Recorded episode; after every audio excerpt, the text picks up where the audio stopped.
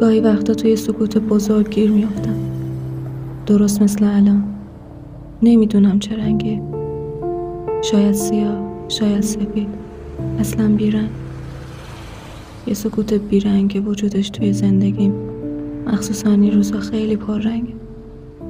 سکوتی که به نوشتنم هم سرایت کرد. شده ساعتا روی صندلی میشینم و مدادم برمیدارم ذهنم خالی میشه پر میشه. مثل یه ساعت شنی. انگار یکی هنجرمو گرفته و دستمو بسته. هرچی که از خیلی به هم مرتبطه هنجره و دستمو میگم ساکت ساکت. و بدتر از اون وجود منه که وسط این سکوت گیر افتاد. یه سکوت خیلی خیلی بلند. گوینده ساناز آدیان نویسنده حمید سلیمی. تهیه شده در رادیو اپل